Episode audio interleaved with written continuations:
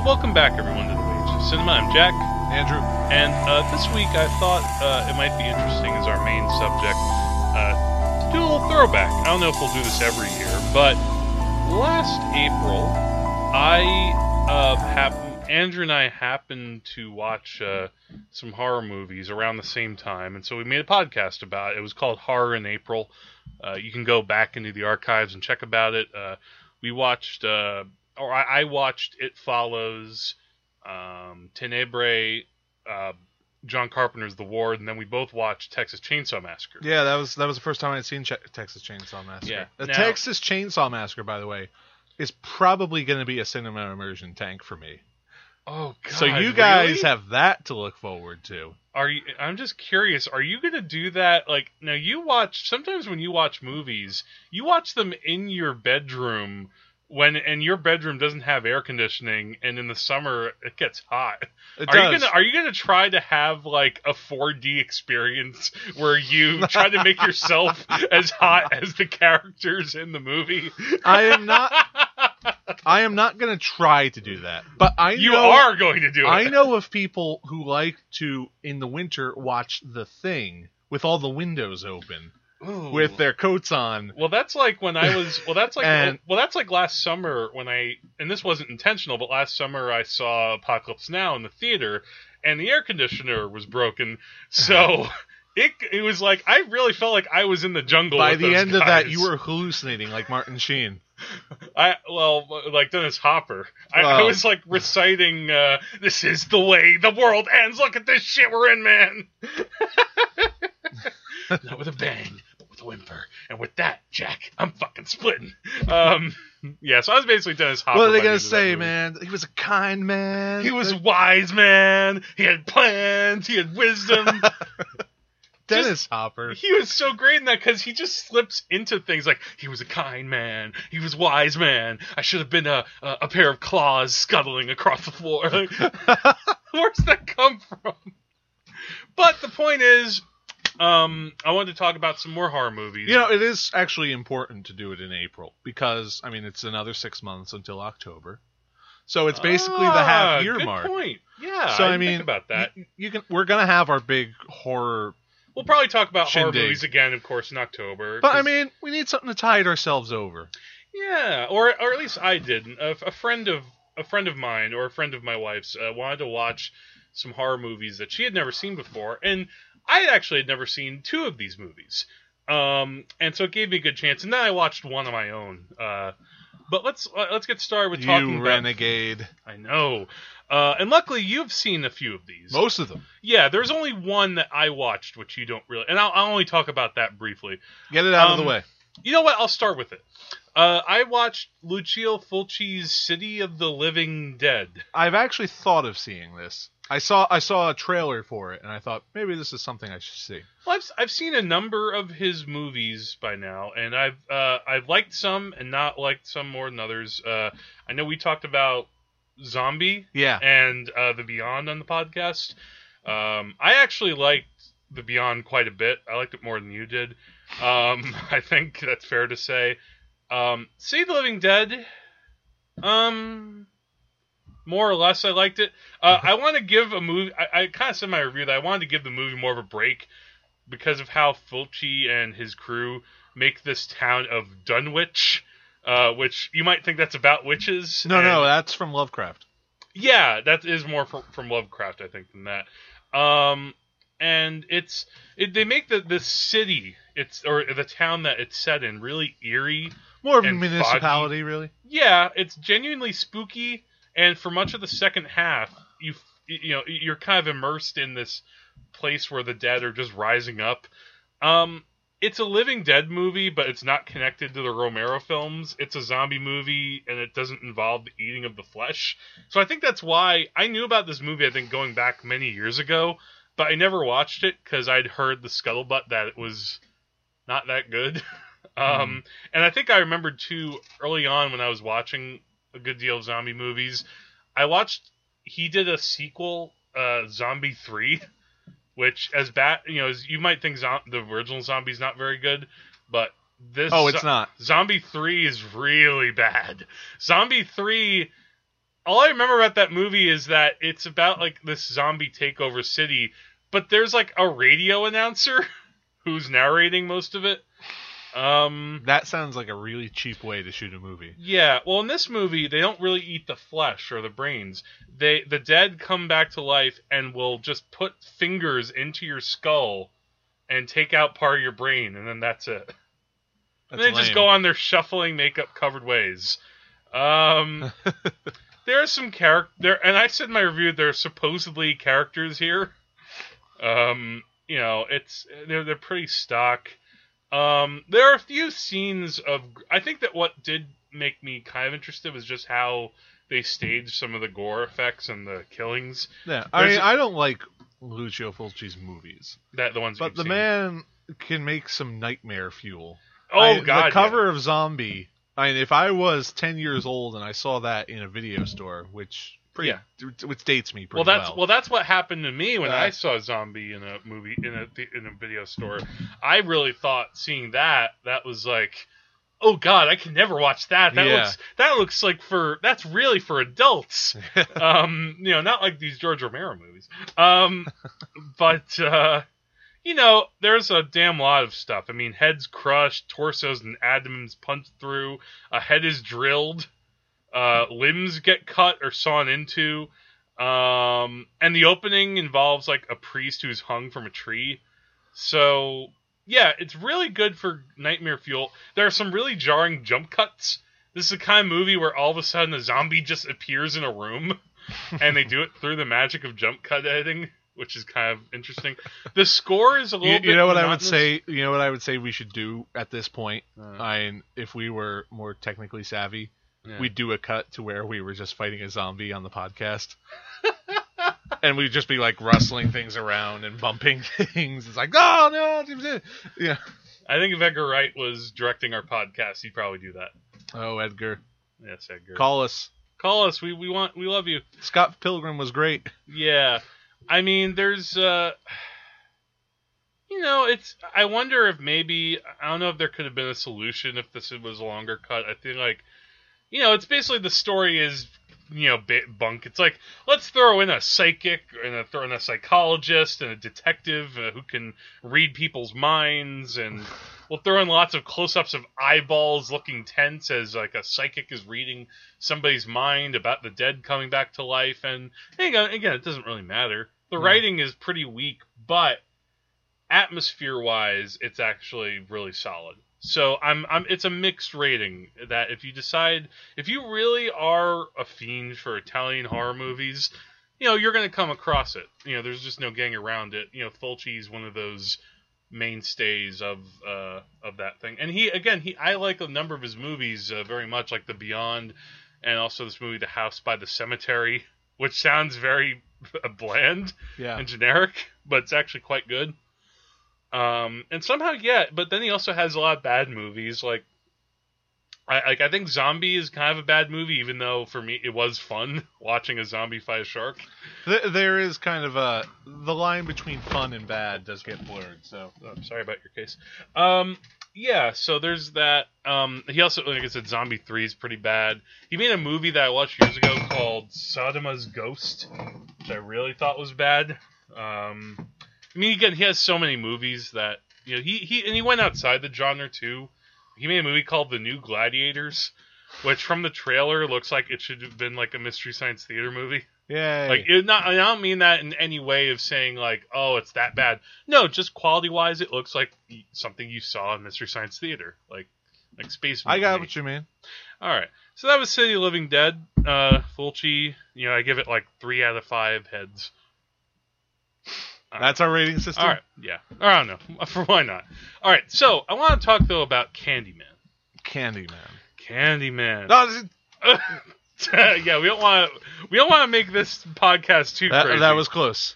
Yeah, I mean, we saw what happened to Ted Raimi. Yeah. Um, so this movie, I mean, as we, I know you talked about this on the podcast before, but Philip Glass, Philip Glass, man. man, uh, what what a I don't know who this this director, this guy Bernard Rose, he didn't really do that much after this, but the smartest decision he made was to get Philip Glass, because I'll be damned, this is the third. I think this might be my third favorite horror score ever It's it a is movie. Like after, like I mean, you have Psycho and you have Halloween, Mhm. but then after that, I think you might put Candyman there. Yeah, and it's a pity that more people don't know about this because I mean Philip Glass, he's a great composer uh, of of Very mood music, you could say. yeah, Like, he, he's great at setting a mood, but Yeah. but but still the Candyman score that he did is very distinct from everything else he's done. Well, it's also distinct from other horror movie scores. In large, I mean, at, at first, yeah, you sometimes might expect, you know, sort of choral music in a horror movie, but then that little piano that plays Yeah. is just really great. That do do do do do do Yeah. do do. You know, it. He uses all of his gifts as a composer in this movie, and it's not like he skimps on anything. He makes it terrifying. You know, you could almost say that a few scenes are made even more sca- frightening because of his score. I think the ending uh, really benefits from from this, his Yeah. score the most. Oh yeah, yeah. I, even when you're just listening to the credits, like listening to that music, really carries that sort of the opening credits. You mean? No, I'm talking Oh, the about the credits. final credits when, after the film has ended. That Oh yeah.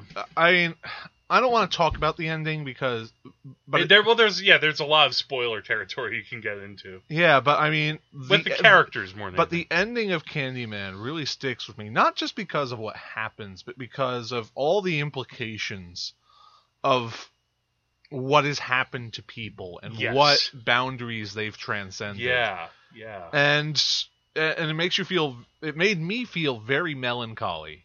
Hmm. you know that that feeling of you know you've learned something so much bigger than yourself and then philip glass's music just carries that feeling all the way through the credits Yeah, it does what a good film score can do. It, it doesn't necessarily dictate your emotions, but it helps to liven, not liven. It don't know if provides a bed for your emotion bed. That's a good word to use. Bed. Yeah. I mean, even just little things like there are shots where you just watch uh, Virginia Madsen and uh, the little black boy.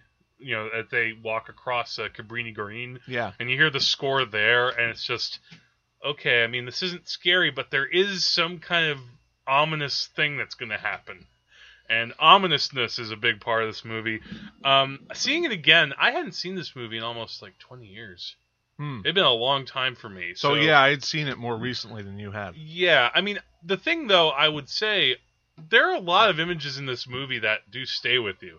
Because I was Yeah. watching this and I thought, oh my god, I remember that. Oh wow, oh oh that. Oh god, the bees. oh, the not bees. the bees Anything Do you know that the- bees Do you know that he Tony Todd only had like a tiny mouth guard really to protect himself from all those bees? yeah I mean, ultimately there is no protection from that many bees I think that the only thing is that maybe like there have been a couple movies where I've heard about where bees have been used and they've been like specially bred. Also with rats, this happens too, Oh. where they're specially bred or you know made for the movie. By you know they don't just find a bunch of bees and put them into the and, movie. and there are certain casting choices you have to make when you're working with bees oh no, well there are certain times where like I don't think it was Virginia Madsen, but I feel like there was some actor in this movie who was allergic to bees. oh um, which is yeah, it's a, usually a terrible thing. Um, yeah, I I like that. One thing that uh, my wife Corey brought up, and I don't know if you brought this up in your review, the idea of a horror movie set in an urban environment, and specifically something like this, you know, in the projects of Chicago, not something you usually see in a horror movie. Well, there are there are horror films that take place in the city, but I don't think any film has Um, ever. Maybe like Rosemary's Baby or something. But I don't like. But I don't think that any film has really taken to the location, used that location to augment its story because Candyman isn't just about. Uh, it it isn't just a slasher film. No, it, well, it- It's- it's, a little bit more historical because even the Candyman himself, I mean, he's you know uh, from a slave plantation.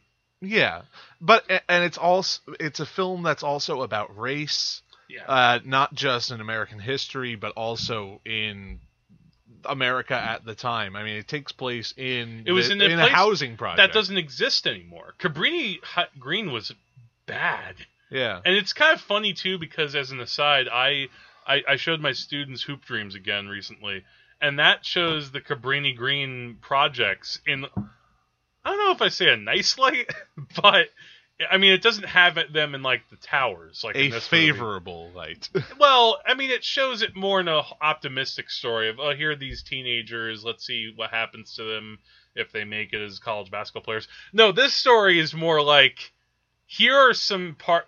If you go into this building, it's very likely you could be killed. Possibly. Yeah. Possibly. Yeah, it's it's eh, and you know it, You it know, sets up an environment but i guess the point that i'm trying to make though is is it more difficult like is there maybe a reason why you know the the the stereotype i don't know if stereotype's the right word but the convention have a horror movie set in like a rural area or in an area where there isn't there's a lot of space Well, I think we talked about this in our last April podcast. You know, there is a lot of power in the rural Hmm. uh, setting. I mean, I, I talked about when I was working in a, in in the country. I mean, it feels like a place where a, a family of homicidal maniacs could exist and not be detected. I'm not I'm not the country. knocking I'm not knocking you country. I'm, I'm peoples. I, I, I- we have to now issue an apology on our Twitter to all people from uh, From rural America. from like uh, West Pancake, Missouri, or something like that. Now you have to apologize to West Pancake, Missouri, for for patronizing. I'm sorry, them. you guys have such great pancakes. Um, But no, but I'm guessing though. But I'm wondering though. The point is, I mean, is it that maybe Well- there's too much? There are too many people around in like a urban environment. locations are easy to get in the country. That that that might be Uh, you basically have a place to yourself to shoot, Hmm. uh, so that really solves a lot of logistical problems. yeah. I mean, you, you have to be a serious production to get the permits and get the city cooperation Oh, to yeah, yeah. film in a city. Yeah, well, it depends on the city. Plus, I- I, it does benefit from certain plot things. I mean, if there you- are a lot of people around, like if you have like a ghost story set in an apartment complex, you know, wouldn't other neighbors suddenly hear like the ghost rumbling about, or think maybe things like that. although I mean, there have been films like, um, damn it, what was that film? The one that was really weird. Uh, the one with. Do you want to go back to it? We can come back to it. No, uh, let, let me think of it just for a minute. I'm not even gonna later. is worry it new? it. Is it old? No, it's old. It's it takes place in an apartment. Eva Eva Gardner is in it, Ava Gardner. and Really? And Eli Wallach and Christopher Walken as cops. Oh, the Sentinel. The Sentinel, that's it. That takes place in a city with with a haunted apartment building. But also there's the Tenant, which has you know all sorts of supernatural. That's, is that really a supernatural? It takes place in a city. That's a little bit more of like a paranoid thriller type movie. I, I won't talk about those. All though, all right. But the point is, though, I But feel like it's- Candyman uses its location really well. It- yeah, and its location is not just well shot and, and well utilized. It's part of the theme. It's part of the, the, fabric of the story. Yeah, The idea that you know you have this woman, Virginia Madsen, goes into this building uh, to try to find out more things about the Candyman, even though murders have happened there. yeah. And- She's looking into this urban legend of Candyman, which is kind of like our uh, real world equivalent of like Bloody Mary and Yeah, uh, or or Beetlejuice. or, I thought Beetlejuice. Beetlejuice. Uh, but you know, it, she's trying to research it for her, her paper, and ultimately that leads to very dark places.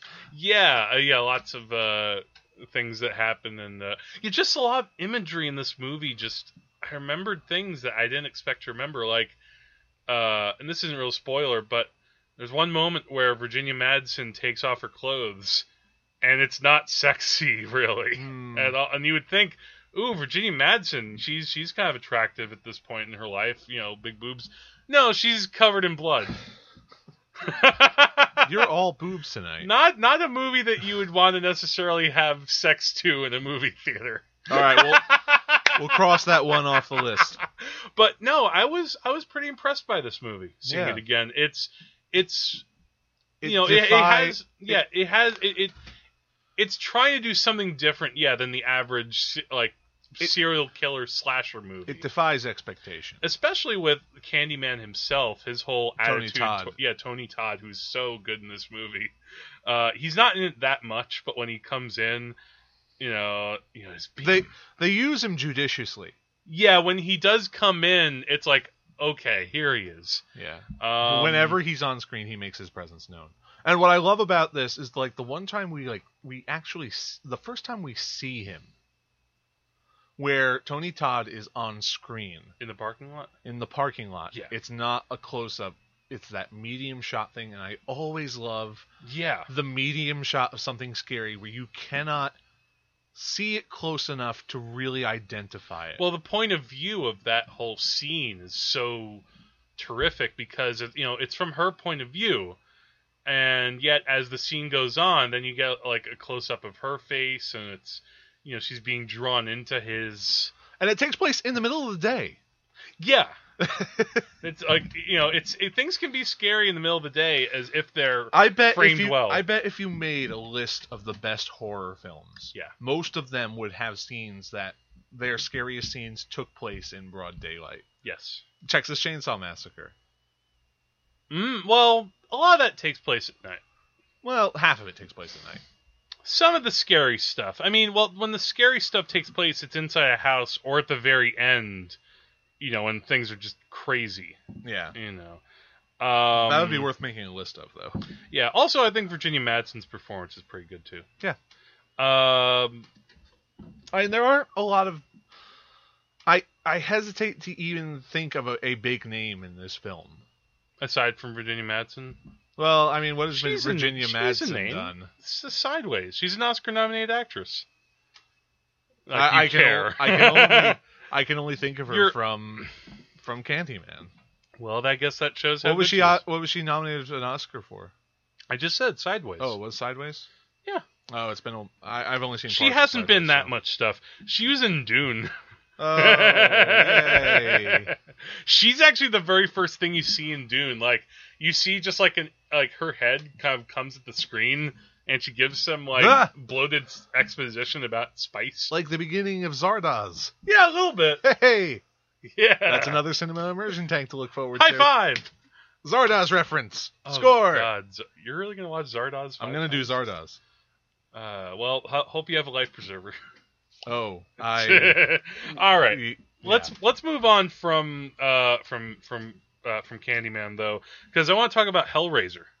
Hellraiser. All right. So now, Hellraiser, it occupies that moment in horror history when, in the '80s, when it was, he's like one of the big three. Like, I, you know think- what? if you think I- about like the 1930s when like there was Universal horror films, there were there was Um, Frankenstein, the Wolfman, the Mummy, Dracula, and they became like they they symbolize horror in their time. No, yeah, well, no, And you're then- gonna have to say big four. What? You said the big three. Okay, You're pulling a Blade Runner now. sorry. but then you no, get to the you have Michael, you have Michael Myers, Freddy Krueger, uh, Jason Voorhees, and then and then Pinhead. Well, the thing that's interesting though, you say all that. Act, you know, uh, that, that you get the impression that Pinhead is supposed to be this big deal, um, but that's because of how much Pinhead has been pushed on our generation as this icon, and I think it's largely because of his look, because he's Yeah. a guy who has nails on his head. He just looks like he's in such pain all he the time He is iconic. he, He looks is- iconic, but like when you actually watch the original Hellraiser, though, he's just one of a group. He is a, he is a tiny part. He's part he of is the, the- leader of that group, but you're right. He is He's one part of, of the group. Cenobites. Uh, you know, he's not like the story's not really about him in the way that those other horror movies are. You know, extensively about their characters coming after someone. Like you barely like. Yeah, you you see Pinhead in the movie, but I'd say he maybe takes up at most like a quarter of the runtime. Yeah, he's like he's like Hannibal Lecter in Silence of the Lambs. Yeah, like the movie is really closer to to me. It's a little bit more like uh it's a little bit more like Creepshow or something. Hmm. Like, a little bit like an, a, a feature length version of a Creepshow episode or like some type of EC horror comic because Oh, whole- I see what you're getting at. Yeah, it's it's not it's more about these weird kind of relationships like EC Comics did yeah, and the murderousness that happens yeah, because them. for those of you who don't know, Hell, the movie Hellraiser is all about this guy who gets this box, which, uh, God, what was the name of it? It's this little tiny box that has does all this weird stuff, and he gets the box and opens it up, and that's when he's, you know, tortured by these Cenobites. But he escapes because he's still a tiny little presence inside of the house that he's been in. His brother moves into the house with his uh, uh, wife and uh, their and her and uh, his, daughter. his daughter, not her daughter. Like it's it's it's another wife. It's his second wife. But what happens is you find out through very elaborate flashbacks that her former lover was his brother, Right. like before years passed, and the story he's- itself is kind of confusing. this story is kind of like a lifetime movie in a way because the as a life as a horror movie because like the the husband cuts his hand in like this room the blood trickles down and literally recreates this guy Yeah. and so it becomes a little bit. I mentioned Creepshow. I also was reminded of Little Shop of Horrors because you have to keep on because the guy is basically like feed me, and Yeah. you, know, you have to keep bringing, you know, the the wife. You she know, needs to keep bringing in people for him to kill. yeah, because you know he, you know, they have to be together because they that's their real love. Also, Um, he has no flesh on his bones. yeah, like every time like she brings home somebody and knocks him out, like the guy out and kills him, this undead guy assimilates with this other guy so that he can gain more flesh. And the idea is that you know also we have to keep the secret so the Cinnabites don't. Figure. I call them the Cinnabites because you The Cinnabons. they're so tasteful. Um, I, but, um, but it's also weird, like to try to figure out this figure could out. have been a comedy. Yes, I like this could have this reminded me it's a garish Black Death Little Shop of Horrors type thing. I mean, it's rather nightmarish, but it's not your typical slasher movie. yeah. and it's hard to figure out like it's hard to figure out who our protagonist is because Pinhead, he's only there for a little while, and he's he's I, tertiary. yeah, like I said, then- I, I think that Pinhead he was a he he was so distinctive looking that I think the people involved in the marketing, you know, that was almost their kind of decision. Like, all right, this guy looks so out there, even though there are these other because there are other Cinnabites in the movie yeah, who you know are pretty freaky looking too. yeah. Um, and I think I bet I, when I saw them in the movie, I'm like, oh, I remember seeing that guy in the f- action figure section. um, but yeah, it's not really about them. It's more about this familial murder drama, Yeah. which um, and you think that maybe you're gonna latch on to the daughter because she's the Yeah. one who's, uh, uh. Yeah, who's she- she's the one essentially who's a little bit at like- risk and, and suspicious of things, but we spend very little time with her until too. the third act. Yeah, I mean, most of it is focused upon on the wife and her former lover. So in a sense, she's supposed to be our protagonist, but we can't. But really she's not a very ide- No. she's not a very sympathetic character. She's killing people so that her dead lover can regenerate. Yeah. it's here that I mean, there's a lot of grotesquerie in this movie. That's the thing that I would describe this movie. It's grotesque. Um and you know, the young actress who plays the daughter does her best as actress Ashley Lawrence, but by a certain point it just seems that, that they're at the mercy of the oddness of the script and uh I feel like this movie, I guess it's it gained a reputation among horror fans because it's of its got- grotesqueness, because Yeah. it's so garish. You know, like the last like ten minutes, there's just so much much wild imagery because you know you're getting right into Clive Barker's mind. right. And Clive Barker, by the way, he also I think wrote uh, Candyman. He did. and I think Candyman's a better movie Hellraiser, It is, yes. honestly. But Uh, I mean, I don't think this is necessarily a totally bad movie. Uh, it was kind of fun, it lacks focus. but it lacks. Oh God, it lacks focus. It's at the. Co- there's no. Sto- there's a lot of story logic here that doesn't make sense. yeah. Uh, like the fact that the husband is just so clueless. And by the way, that actor though, I really like that actor because I don't know if you you haven't seen the original Dirty Harry, No. All well, right. wait a minute. I have seen. the first one. Oh, is it?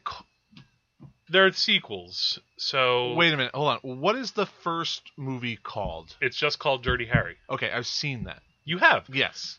the actor Andrew Robinson, who was the Scorpio killer in Dirty Harry, Yeah. is the husband in this movie. Oh, cool. And I, I think that actor is awesome. Uh, I think he does a good job. And then, of course, in the last act, without saying too much, he kind of becomes the villain. His rights. What about the rights of that little girl? I loved Andrew Robinson so much in uh, uh, in Dirty Harry. He was just just having the time of his life as that homicidal maniac. Um, yeah. So Hellraiser again. I bring up the Lifetime movie comparison because even when they have like the sex scenes, God, it's so cheesy. It's Clive Barker. He, yeah, you know he he could direct certainly. I guess this was originally a book too that he wrote. Um, and you know, again, if you're looking for stuff to make you feel squeamish, this has that. But I wouldn't call it scary. No, I. It's just kind of.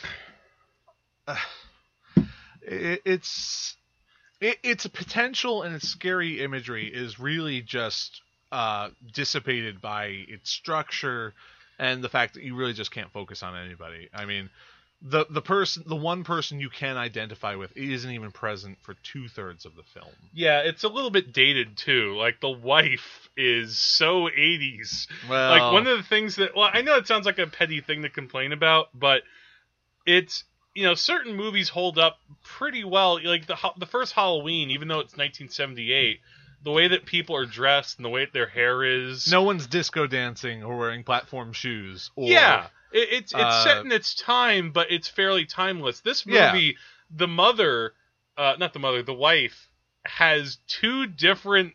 Um, oh God, what do you call that hairstyle? Um, a mullet.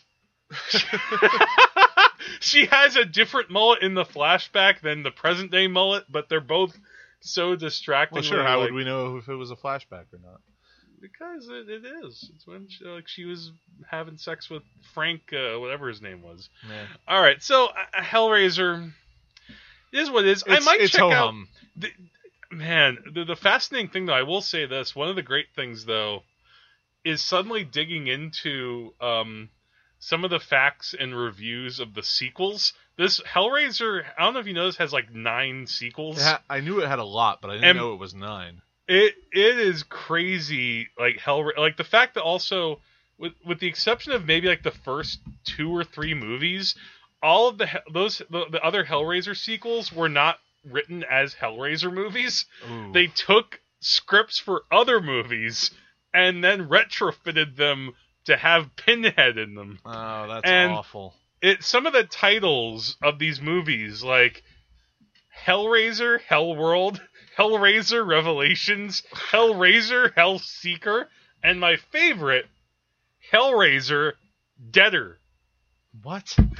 Yes, that is a title of a movie. Hellraiser Deader. Oh god. oh man, and oh, and by the way, one of these movies, like Hellraiser Revelations, if you look up the trivia on this movie, it's from 2011. It was a movie. You sometimes hear about these movies where, oh well, Fantastic Four, they made this movie so they could hold on to the rights. This is that movie wow. where they made a movie, they shot a movie in, I'm not kidding, 11 days. So they could hold on, the studio could hold on to the rights for the title Hellraiser.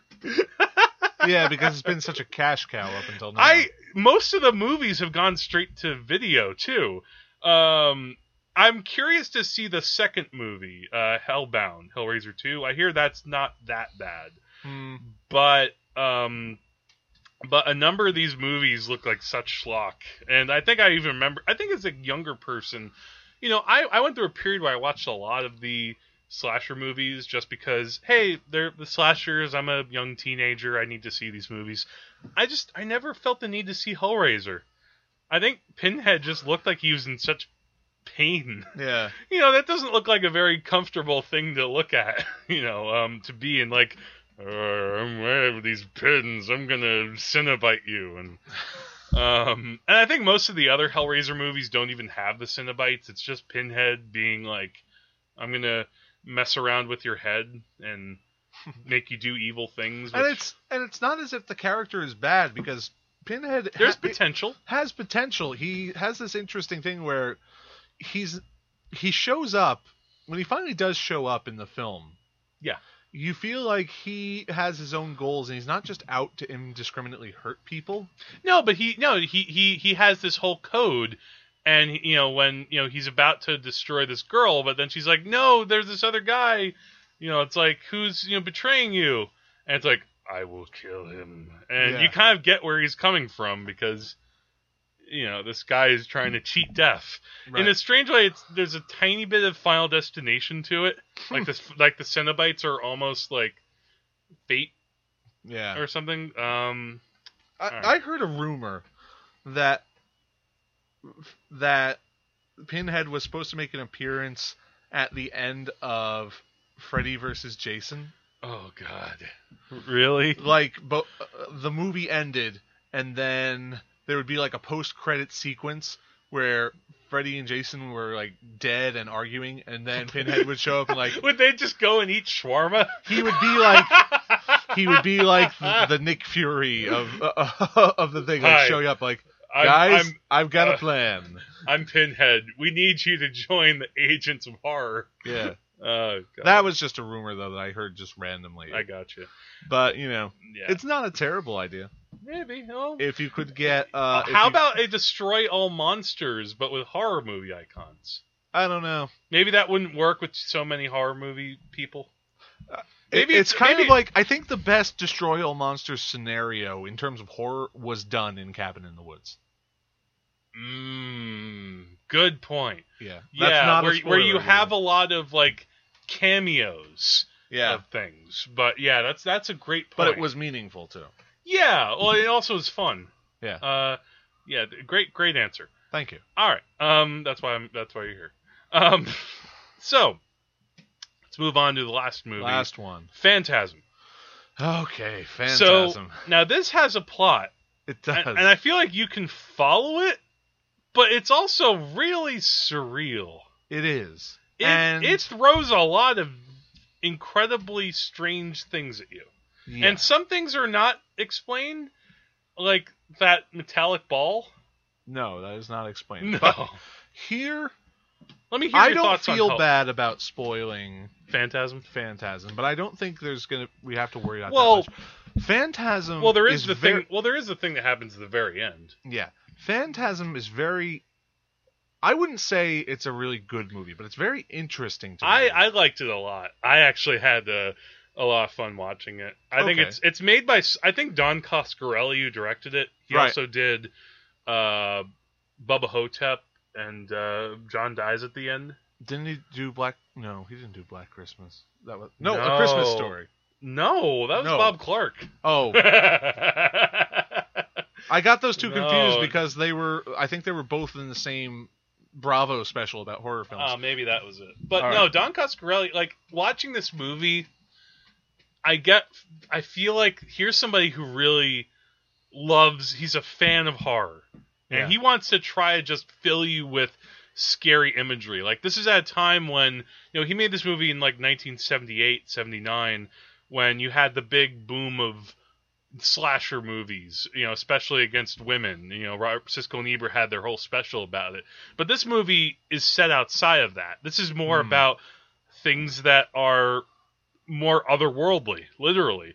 You know, the fact of the tall man. You know, who is this guy who keeps on, you know, using corpses for some this other guy who crazy works purpose? at the funeral home who Yeah. looks who just looks menacing without trying to be scary Yeah, the great late. uh Angus Scrimm Yeah, he he died recently. but here's what i think is really fascinating about Okay, about Phantasm. phantasm there we go is that it seems to me uh, in retrospect yeah. like it operates like a dream In some ways, yeah.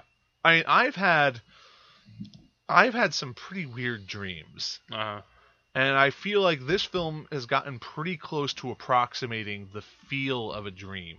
psychologically, in the dreamlike sense, it's cohesive, even though one thing flows to another. Yeah, and- in a story way, it's not that cohesive because people go to one location and then they travel back to where they came from, and then they go to the other location again, yeah. as if uh, you know, Well, as if they, they you're- can't make up their minds. It's funny that you're saying all this because I think that I read that Coscarelli actually got the idea from a dream he had huh? for this movie. But and there are very weird images that stick with me. Like the first one I can think of is the tall man picking up a casket with one arm Yeah. and just shoving it back in there. yeah. And then there are other things like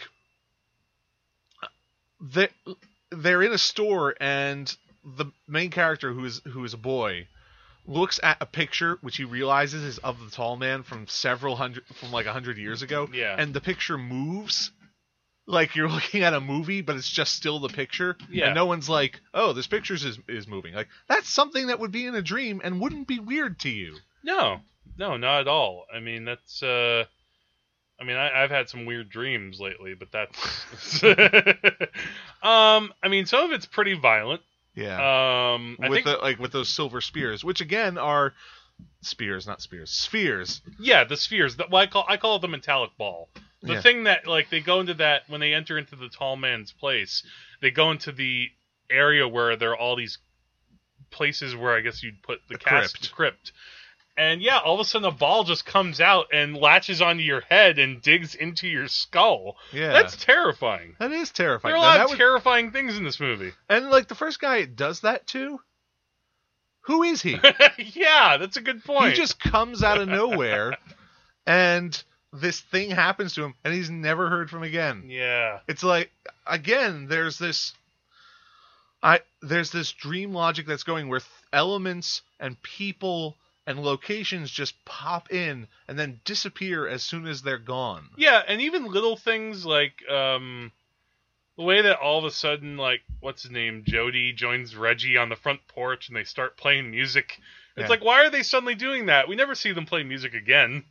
But hey, why not? But then it's So- like a, it's like a dream. I had a dream that my friend died, and then I was watching the funeral, but I wasn't there. I was over on a hill, And- and, then the man picked up his casket and put it back in the thing without burying him. And then there was a and guy. then I played then, music on the porch with my brother. and then there was a guy driving around in an ice cream truck, Yes, and and um, and he got into an accident and he bled yellow blood. oh god, yeah. Uh, some of this was very funny. But there too. are images, even though I don't like Phantasm a lot, there are images and scenes that are frightening. And Yeah. the one that sticks out in my brain is when he visits his parents' crypt. Oh, I'm trying to remember that. and the Oh. casket is there and he realizes that the tall man has been doing things with people's bodies if he opens up that casket and looks inside one of two things happens Yeah. he looks in there and he sees his mother's corpse which is horrifying Yeah, yeah, that's right. or it's gone and something terrible has happened to the body of Uh-huh. his mother yeah, there's a lot of anticipation. and they and that scene plays out hmm That's an effective scene. Yeah, there's a lot of quixotic, harrowing elements in this movie. Um, I mean, there it's not flawless. Like the mu- No. the, the the theme, the music theme gets repetitive. I Yeah. felt like um, a little. Some of it's rough around the edges. The way that it's made, that you could tell it was made for a very low budget. I think they maybe only had like a couple hundred thousand dollars. Yeah, And it I mean, shows pretty impressive for they what do they a lot out with, it. I like though one thing I really like though about the movie it gives you intrigue into a much larger world Yeah, and it teases you just enough so that you can wonder, huh, what was that? Like this is a case where like Don Coscarelli really had no plans to make this a franchise. He ended up making a sequel maybe like nine or ten years after this, Uh-huh. just because it gained kind of like this cult following, and rightfully so. Because when you finally get revealed to certain little secrets behind the door, so to speak, in the tall man's crypt, and you're suddenly dropped into this whole area, and it's literally maybe just for all 30 seconds where you see. I think Reggie is the one, the, the ice cream guy, who goes into this other world yeah, and you see this it's like the shot in such a way where it's like a the color schemes get turned on its head, and all of a sudden he comes back up, and it's like, what the hell is that? Yes. I, I I love that. I love when a filmmaker can genuinely tease you, but it's not something that feels cheap. It feels like something that oh, this is really creative. This is something. Huh. I want to see where this whole saga goes. Yeah. I unfortunately the dream the structure of a dream is not conducive to an entertaining film. Um. And well, it depends on how enter- what kind of entertainment you're looking for. uh, I don't know. maybe you're right. But Again, I, it- I feel like It's this- not. It's not Mulholland Drive, obviously. well, Mulholland Drive had a structure and it had a climax of sorts and I feel like Phantasm kind of has a structure. It's just that you know it's still a low budget horror movie. It's still again when I say rough around the edges, you know some of the acting is not strong across the board. which Mulholland Drive is. Yeah, Mulholland Drive is by a master filmmaker. Don Coscarelli wasn't a master filmmaker. He was a very talented amateur filmmaker. I mean, it's not fair to compare Don Coscarelli No. to David Lynch. No, but we're talking about Uh, Dreams. That's why I brought up that example because that was a movie that worked in dream logic. Yeah. Um, Well, I, I see your point now. Yeah, but again, I, I also found it very scary. Like in ways, it built up suspense at times very well. It's a again gr- with that funeral come home come temple, yeah. which is I almost seemed more like a temple, and um, maybe in a sense it reminded me a little bit also of some of Sam Raimi's early films. The Hmm. fact that in the Evil Dead movies, you're sometimes, you know, the way that the Book of the Dead works, it's like this otherworldly object. Um, Hmm. So again, it's like a, you know he he's Phantasm's working more on a horror level that's more literary in a way than something that people were used to seeing. So I think that's something also in context that I appreciated too. I think it's also a good horror film for children. Really, you think so? Yeah, it's not too bloody. Oh no, it wait, it be- is. Never mind. Yeah, what are you talking about? Hey, Billy, you want to check out Phantasm? Okay, Sure. not not young children. I'd say like if you're gonna start kids off on horror films, like you heard it here, reached-. Andrew, seal of approval. This may be watched by children. All right, let me. Let me it was kind of dumb for me to jump into that, but let me clarify. Okay, uh, I'd say though if you, I would show this to a 12 year old. okay, All right. I got you. All right, uh, that's. Uh, I'm glad you clarified that because yeah, you want to give like a first grader or like some visions of the tall man. If I was going to show a first grader a film, I would show them like Frankenstein or Dracula. Yeah, or yeah, show them something Nothing with so blood w- and you know with not much with very little on-screen violence. Uh, but if I was going to up it to somebody or you know was, or or show them like a i could see like a kid watching like one of the i mean when i was a kid i really liked a movie like beetlejuice you know because that and that's kind of a horror comedy i guess but that has some scary imagery it has scary imagery.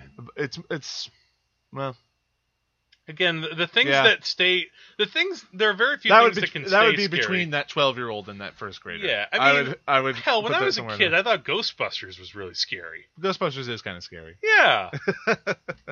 that's one of the things that I'm a little that I don't know if the remake will. I'm, I'm that's what I'm a little bit worried about with that. It's like, how are you gonna? Are you still gonna be able to scare kids? Like, it's one thing to have comedy, but how about ha- some really freaky dogs? It's true. This man has no dick. Well, that's what I heard. All right, so I don't know if I have much else. Do you have anything else to say about Phantasm or any other movies I about? should revisit it because Has I want. Been a while? It didn't make sense to me until I really thought about it again and thought and took this sort of dream angle. So I, I- want to see it from the beginning, thinking about it the way I do now. I'd like to rewatch it at some point. I I- was a little tired when I watched it. Yeah. Um, but I I think like among the like the three horror films I watched, the day I was watching it, Candyman, Hellraiser, and Phantasm. I think Phantasm might have been my favorite. Okay. Um, But So- over Candyman? a tiny bit, yeah. Huh, Like obvi- obviously the score of Candyman is is a you know the fact that did, that didn't get nominated for like an Oscar is just insane. Eh, horror So- gets no respect. No, if you, You uh, have to have Anthony Hopkins in it, or other, or you're just gonna get passed over. Yeah, um, or or if you're Johnny Depp in Sweeney Todd or something. Yeah. Um, so if you uh, agree with us, or if you thought any of these movies were scary, or you think we're insane for Better not- yet, if you were a child and saw any of these films, yeah, Talk that's about- a good idea. here's what I'd love for you to do. If you have, talk about your experiences. Yes, tell us about your childhood. No, uh, the the wages of cinema psychology. if you were edition. a person, if you were a child and you watched horror films, and if they scared the bejesus out of you, or if you would just ate them up, tell us about that because that would be a fascinating. Uh, it's fascinating for me because I did not grow up with horror. I did not see, I did not seek out horror films until I was an adult. Yeah. So I would love to hear your perspective. What was it And- like to suddenly chip away at the, you know, oh my god, what is that factor? Like the the the, the idea of I have not seen that before. I'm legitimately scared, and this is going to give me nightmares. Because Yeah. I mean, I've I've actually read a couple reviews where people have said, "Oh, Hellraiser gave me nightmares," Yeah. and that's that's fine. Like, did you see as a kid or did you see as an adult? Um, yeah, if you let us know that, send us an email to wagesofcinema at gmail.com. We're on Facebook at Wages of Cinema Podcast and Twitter at Wages of Cinema. Also Instagram. You could check out some fun images that I try to post from some of the movies we talk about. And we're on iTunes, SoundCloud, and Stitcher. So please check us out there and give us a review if you're on iTunes. Um. So yeah, when we come back next time, we're entering into summer, buddy. Yep. Uh, and it's only it's it's still spring, but Hollywood says it's summer now because Marvel rolls in with the good old Civil War this time around. Oh yeah, we're gonna bring you a review of Captain America: Civil War. I'm looking forward to it. Yeah, Uh, Captain America is a favorite of mine. yeah, and, we'll see how it goes. Like I'm, I might be a little bit more of a Tony Stark guy, so we may have to go head to head here, buddy. Yeah. So, but you know that May seventh, when we are going to re- give you that review, that's Free Comic Book Day. So that will give you a clue as to our next episode. Yeah. Uh, so hopefully you listen to that, guys. And until then, I'm Jack. I'm Andrew, And remember, the wages of cinema is spooktacular. and it may or may not be a dream. Ooh.